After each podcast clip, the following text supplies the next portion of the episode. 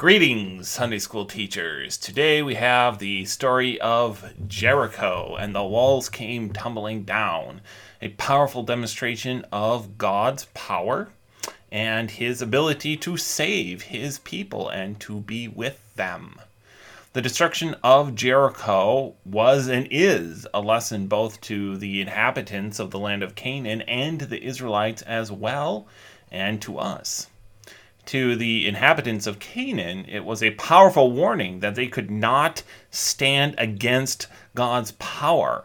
At the same time, Rahab, of course, was spared, and this further emphasizes God's warning to the inhabitants. He was not without mercy. Rahab repented and was spared from the destruction of Jericho, and so she was an example to the rest of the Canaanites to repent now and turn to God, and they would be spared. But if they continued in their unbelief and idolatry and opposition to God and his will and his plan, they would be destroyed. 2 Peter 2 reminds us, He, the Lord, knows how to deliver the godly out of temptations and to reserve the unjust under punishment for the day of judgment. And so we see both, of course, in this story God's almighty power that delivered the penitent Rahab as well as the people of Israel, but brought judgment on those who would not listen. To the Israelites, the destruction of Jericho was a powerful de- demonstration that God was with them, that God would fulfill his promise, and that God would deliver the land of Canaan into their hands as he promised. This would be accomplished by his mighty power and not by their might or cunning. It was also a demonstration to the Israelites that if they listened to his word and trusted him, everything would go well. They could trust his word. To us, of course, it's a reminder that the highest walls and the strongest army cannot provide safety and security. And so we ought to stop our foolish efforts to provide protection and increase our security through earthly means, which are not going to provide us with safety and security, and instead we ought to trust in God. It's only those who trust in God who rest secure. You could start the lesson, therefore, by asking the kids what makes you afraid and what makes you feel safe. The kids will probably have lots of different answers. Uh, the kids of faith are pretty smart and one of them or a couple of them may very well say God, hopefully, and that's, of course, the correct answer. But whatever their answers are, you can talk about it and then bring it back around to God. Nothing in this world can give us safety but only God. The first commandment then fits very well with this lesson. You shall have no other gods before me. What does this mean? We should fear, love, and trust in God above all things. And this story provides the proof that we can trust God and we should fear, that is, stand in awe of his power. Law and gospel, law when we fail, when we trust in money, government, police, armies, walls, or any other earthly thing. Those things fail us, and we fail as children of God when we put our trust in those things. The gospel, however, reminds us that Jesus died for our sins, and because Jesus died for our sins, we are God's children. God is our Father, and as a good father, he will not let anything bad happen to his children. He protects and provides for us. The lesson today is found in Joshua chapter 6. And since it's only one chapter, I think we have time to read through it, which I always think is a, a good thing to do in these um, audio lessons so that you um, are very familiar with the actual biblical texts. We're actually going to start, however, a couple verses before chapter 6 because there's such a wonderful Uh, and such an important lesson at the end of chapter 5. Chapter 5, verses 13 to 15. And it came to pass when Joshua was near Jericho that he lifted his eyes and looked. And behold, a man stood opposite him with his sword drawn in his hand. And Joshua went to him and said to him, Are you for us or for our adversaries? So he said, No, but as commander of the army of the Lord I have now come. And Joshua fell on his face to the earth and worshipped, and said to him, What does my Lord say to his servant? Then the commander of the Lord's army said to Joshua, Take your sandal off your foot, for the place where you stand is holy. And Joshua did so. Notice that the question is not whether God is for us or against us, but the question is whether we are for God or against Him. Those who stand with God, nothing can harm them. Those who stand against God, nothing can save them. Notice also that there are a couple of important clues in the text that this is not an angel who Joshua is talking to, but the Lord Himself. Even though He calls Himself the commander of the Lord's army, Joshua fell on his face and worshiped Him. We are to worship the Lord our God only. And so that is a good indication that this is the Lord Himself. Then also, the commander says to take off your foot, for the place where you are standing is holy, indicating that Joshua is standing not in the presence of an angel, but in the presence of the Lord Himself. This is therefore the pre incarnate Son of God, the very one who later would be born and become Jesus and walk among us, who now appears to Joshua and tells him the plan for victory over Jericho. Chapter 6, verse 1 Now Jericho was securely shut up because of the children of Israel. None went out, and none came in. Jericho was a thriving city in a very beautiful valley. It had high, thick walls and a large army. It was a royal residence. Later on, it would be Herod's winter palace. And from the evidence, the archaeological evidence, it was probably one of, if not the greatest city in Canaan at the time.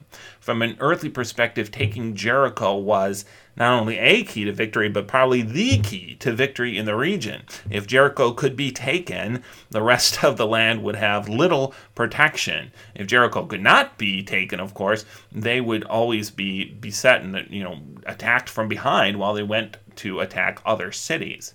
Again, from an earthly perspective, however, taking Jericho was nearly impossible. Archaeological evidence shows that there were two walls. The outer wall was six feet thick, probably 12 and, 12 and a half, 13 feet high and it was at the base of a of an embankment. Up the embankment at the top was another wall, this one 12 feet thick. There's a diagram that I'll send along in the email that kind of shows you how this was. Uh, we know this from archaeological evidence that dates back to the time of Joshua. Not only did it have these thick, impenetrable walls, but the city was supplied with water by a spring from inside the city. And at the time that Joshua and the people of Israel attack in our text, it was just after the harvest. So the people of Jericho had brought in the harvest and the city was well supplied with food. Again, archaeological evidence shows this. They found large stores of grain inside the city. The city of Jericho, therefore, could have withstood a siege probably for at least a couple years without any problem it would, from an earthly perspective, it was suicide to attack the walls. Uh, they would have been easily defeated by the inhabitants, again, from an earthly perspective. And they didn't have the time, of course, to besiege the city for a couple of years. Taking the city from, from a human perspective, therefore, was nearly impossible. Nevertheless, what does God say in our text? We're going to see this in the next verse. He doesn't say, I will give the city into your hands, but he says, I have given the city into your hands. From God's perspective, the deed is already done. The people had nothing to fear. And so now God lays out his plan. Now, there's no plan that Joshua could have come up with that would have been successful in attacking the city, but God has his own plan that he lays out before Joshua. Verses 2 through 5. And the Lord said to Joshua, See, I have given Jericho into your hands, its king and the mighty men of valor. Notice the king is in the city. You shall march around the city, all your men of war. You shall go all around the city once. This you shall do six days. And seven priests shall bear seven trumpets of ram's horns before the ark. But the seventh day you shall march around the city seven times, and the priests shall blow the trumpets. It shall come to pass when they make a long blast with the ram's horns, and when you hear the sound of the trumpet, that all the people shall shout with a great shout. Then the wall of the city will fall down flat, and the people shall go, every man straight before him. God's war plan here for the city of Jericho serves two purposes. Number one, it proves that the city fell by God's power alone. The victory belongs to God. It had nothing to do with Joshua and had nothing to do with the people. It wasn't their strength or their might that accomplished this, but it was God who accomplished it on their behalf. And that was a lesson that hopefully the people of Israel would take with them through the rest of their conquest to remember that the victory belonged to God and to trust Him. Two, it tests the faith of the Israelites in order to strengthen them for the battles ahead. God asks them to trust him even when the command seems ridiculous. Walk around the city once a day for six days and then seven days on the last day. What is that going to accomplish? But they do trust him, and that trust is rewarded. Paul reminds us in Romans chapter 9, 33, whoever believes on him will not be put to shame. There's very little doubt that the inhabitants of Jericho would have been laughing at the at the Israelites as they walked around those walls. The text doesn't say that, but we can imagine ourselves in Jericho. We would have been laughing at the Israelites. I'm sure the uh, people in Jericho at that time were laughing and making fun of the people of Israel. What do you think you're going to accomplish? What do you think you're doing? But in the end, the faith of the Israelites was justified. Their faith in God was proven to be correct. And so you can also talk to the children and ask them, well, what kinds of things do people make fun of us today for believing in God? What kinds of things do we believe about God or about God's word that people make fun of us for believing? But the Bible promises that in the end, our faith in God will be proven correct. Um, our faith will not be put to shame. We will not be ashamed of the trust we placed in God, but we will be vindicated, justified. Remember that Eve was tempted to sin and did sin partially because she did not trust God's word. That was the first temptation that Satan brought to her. Did God really say this? Can you really trust God and his word? Uh, Eve doubted God's word, and through that doubt was led into sin, and sin this has, of course, destroyed all the world through her. Now, God delivers the Israelites by trusting, doing the opposite of what Eve did, by trusting his word. And for us also, we are saved by faith, by trusting in that word of God. Just as sin entered the world through disbelief, so now salvation comes to us through faith. Not that it's our faith that is the power. It's the power of God's word acting through, through that faith, or that the faith that we, we put our faith in that word of God. Uh, verses 6 to 15. Then Joshua the son of Nun called the priests and said to them, Take up the ark of the covenant, and let seven priests bear seven trumpets of ram's horns before the ark of the Lord. And he said to the people, Proceed and march around the city, and let him who is armed advance before the ark of the Lord. So it was when Joshua had spoken to the people that the seven priests bearing the seven trumpets of ram's horns before the Lord advanced and blew the trumpets, and the ark of the covenant of the Lord followed them. The armed men went before the priests who blew the trumpets, and the rear guard came after the ark, while the priests continued blowing the trumpets. Now Joshua had commanded the people, saying, You shall not shout or make any noise with your voice, nor shall a word proceed out of your mouth until the day I say to you, Shout. Then you shall all shout. So he had the ark of the Lord circle the city, going around it once. Then they came into the camp and lodged in the camp. And Joshua rose early in the morning, and the priests took up the ark of the Lord. Then seven priests bearing seven trumpets of ram's horns before the ark of the Lord went on continually and blew with the trumpets. And the armed men went before them, but the rear guard came after the ark of the Lord while the priests continued blowing the trumpets. On the second day they marched around the city once and returned to the camp, so they did six days. But it came to pass on the seventh day that they rose early, about the dawning of the day, and marched around the city seven times in the same manner. On that day only they marched around the city seven times. Seven, of course, is an important number, and you see how it's repeated again and again in this text. It's really emphasized. Seven is the number of the completion of God's work, seven days of creation. And then in Revelation, you have seven bowls, seven seals, seven trumpets, all of which signify the time it takes God to complete his work. And Revelation, is talking about the work of God bringing people to faith, the, the time of the New Testament but the completion of God's work among us. And so here as well, they are to do it seven days. They are to walk around uh, uh, once once for six days, and then on the seventh day, seven times. There's seven trumpets that are that are to be blown, reminding the Israelites once again that this is God at work, not their work, and it's God completing His work in bringing the destruction of Jericho. By faith, by faith in that word of God, the Israelites received the city of Jericho. An important part of faith obviously is obedience. If we trust God, if we trust God's word, we will do what he says. That's what it means to trust his word. Noah trusted God's word and by faith built the ark, and through that ark was saved. David trusted God's word and faced faced Goliath, and through that faith uh, conquered Goliath. Here, the Israelites trust God's word and are obedient to what God commanded, doing everything exactly as He said, even though it seemed ridiculous.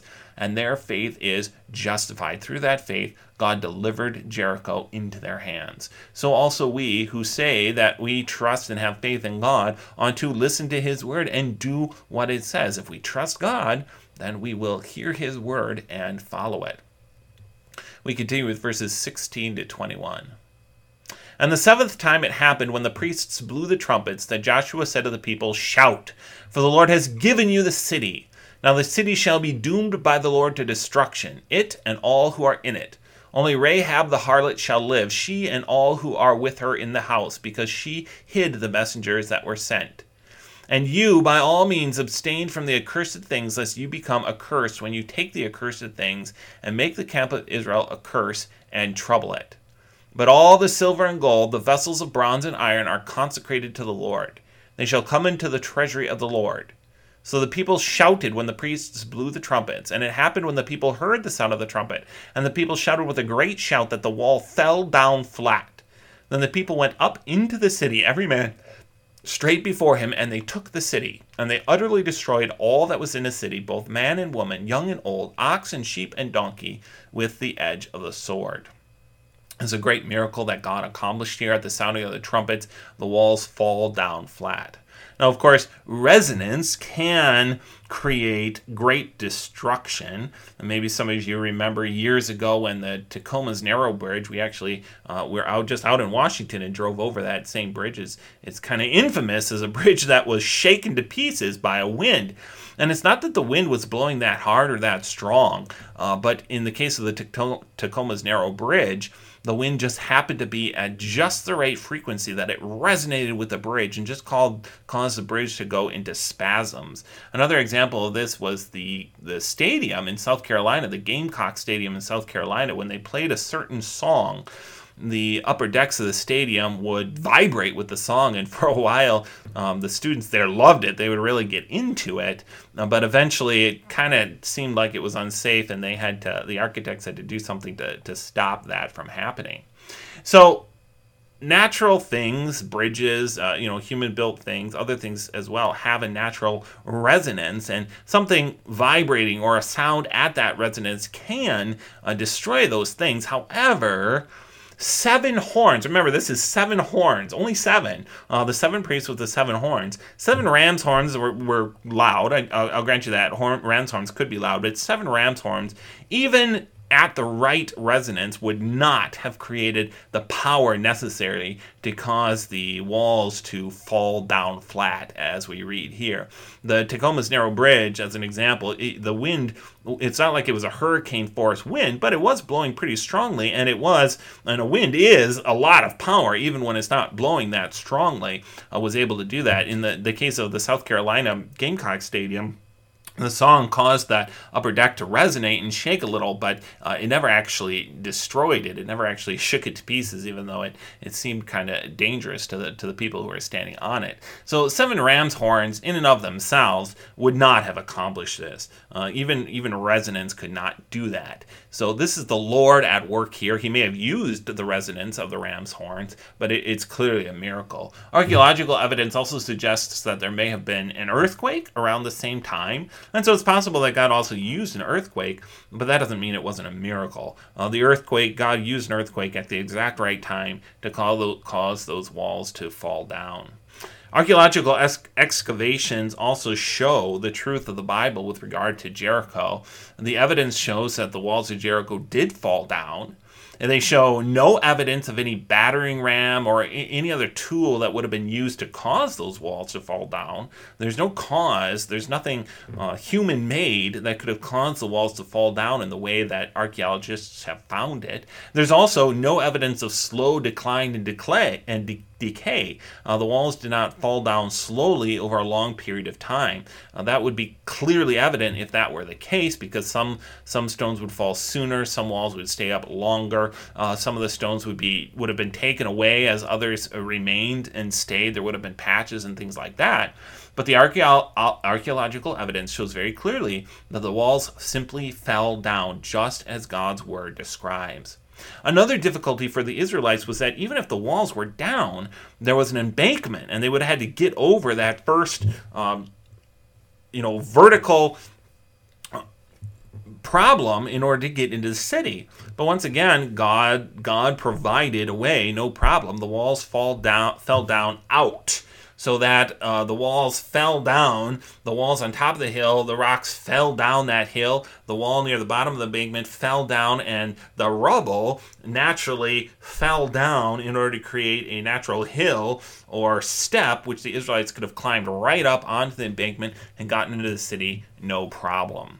You notice that the Bible also tells us that they were supposed to set fire to the city and destroy everything. Again, archaeological evidence shows that.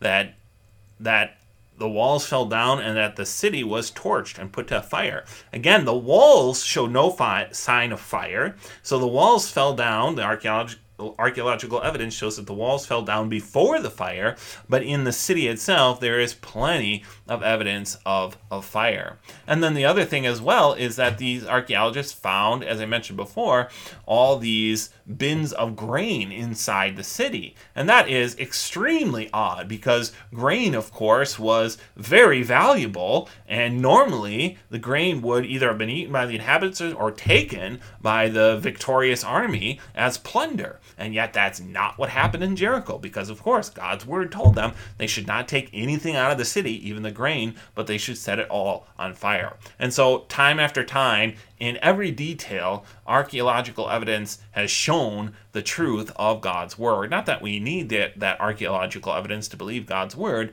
but it's kind of nice to know that. Uh, verses 22 to 25. But Joshua had said to the two men who spied out the country, Go into the harlot's house, and from there bring out the woman and all that she has, as you swore to her. And the young men who had been spies went in and brought out Rahab, her father, her mother, her brothers, and all that she had. So they brought, brought out all her relatives and left them outside the camp of Israel. But they burned the city and all that was in it with fire. Only the silver and gold and the vessels of bronze and iron they put into the treasury of the house of the Lord. And Joshua spared Rahab the harlot, her father's household, and all that she had. So she dwells in Israel to this day, because she hid the messengers whom Joshua sent to spy out Jericho. God fulfilled his promise not only to the Israelites, but also to Rahab. At the same time, by saving Rahab, as I mentioned before, he showed the inhabitants of Canaan that if they repented, uh, he would have mercy on them. That if they refused to repent, they would be under his judgment.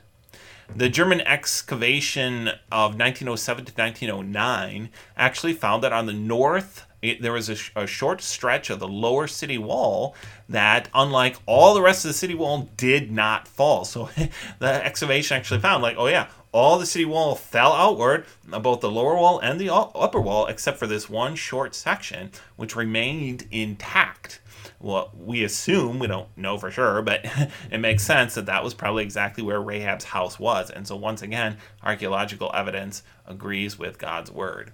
We finish uh, with the last two verses, 26 and 27. Then Joshua charged them at that time, saying, Cursed be the man before the Lord who rises up and builds the city of Jericho. He shall lay its foundation with his firstborn, and with his youngest he shall set up its gates. So the Lord was with Joshua, and his fame spread throughout all the country.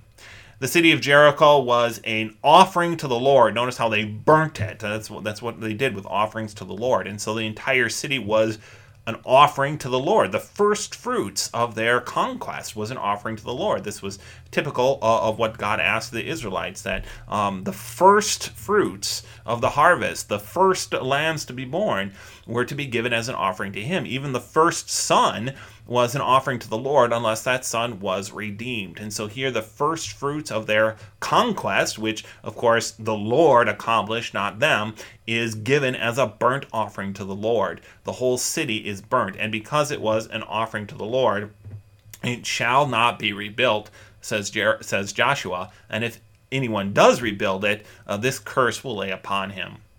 Well, you can read in Deuteronomy how Hiel did disobey God's word and did rebuild the city. And it happened just as Joshua said that when he laid the foundation, his firstborn died, and when he set up the gates, his youngest died as well. That happened about 533 years after Joshua, and you can read about that in 1 Kings 16 34 if you so desire. God knows how to save the repentant and bring judgment upon the impenitent. We ought to take the lesson of Jericho to heart, fear God. We ought to trust in Him and not rely on anything on this earth to keep us safe. We ought to know that we are children of the Heavenly Father, has redeemed us through His Son Jesus Christ, and that if we trust in Him, nothing can bring us harm. The Lord's blessings on your Sunday school lesson.